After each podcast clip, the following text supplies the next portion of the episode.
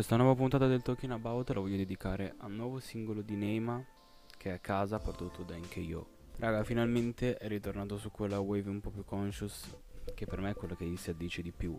Il beat di NKO è veramente assurdo. L'argomento che tratta è molto significativo perché comunque lui parla del fatto che è andato via di casa e che ne sente ovviamente la mancanza come ognuno all'inizio quando va via di casa e nonostante tutto comunque i problemi ci sono lo stesso anche se casa diversa eh, magari ambiente diverso ma comunque i problemi rimangono. Possono essere di natura diversa ma già comunque andare a vivere da solo è un problema ti crea vari problemi in più rispetto a quando potevi vivere con i tuoi genitori banalmente l'affitto la luce eccetera poi ha parlato anche di sua madre perché ovviamente un figlio a 20 anni, Neima comunque dovrebbe avere intorno ai 20 anni, è giovane e per una madre è sempre difficile.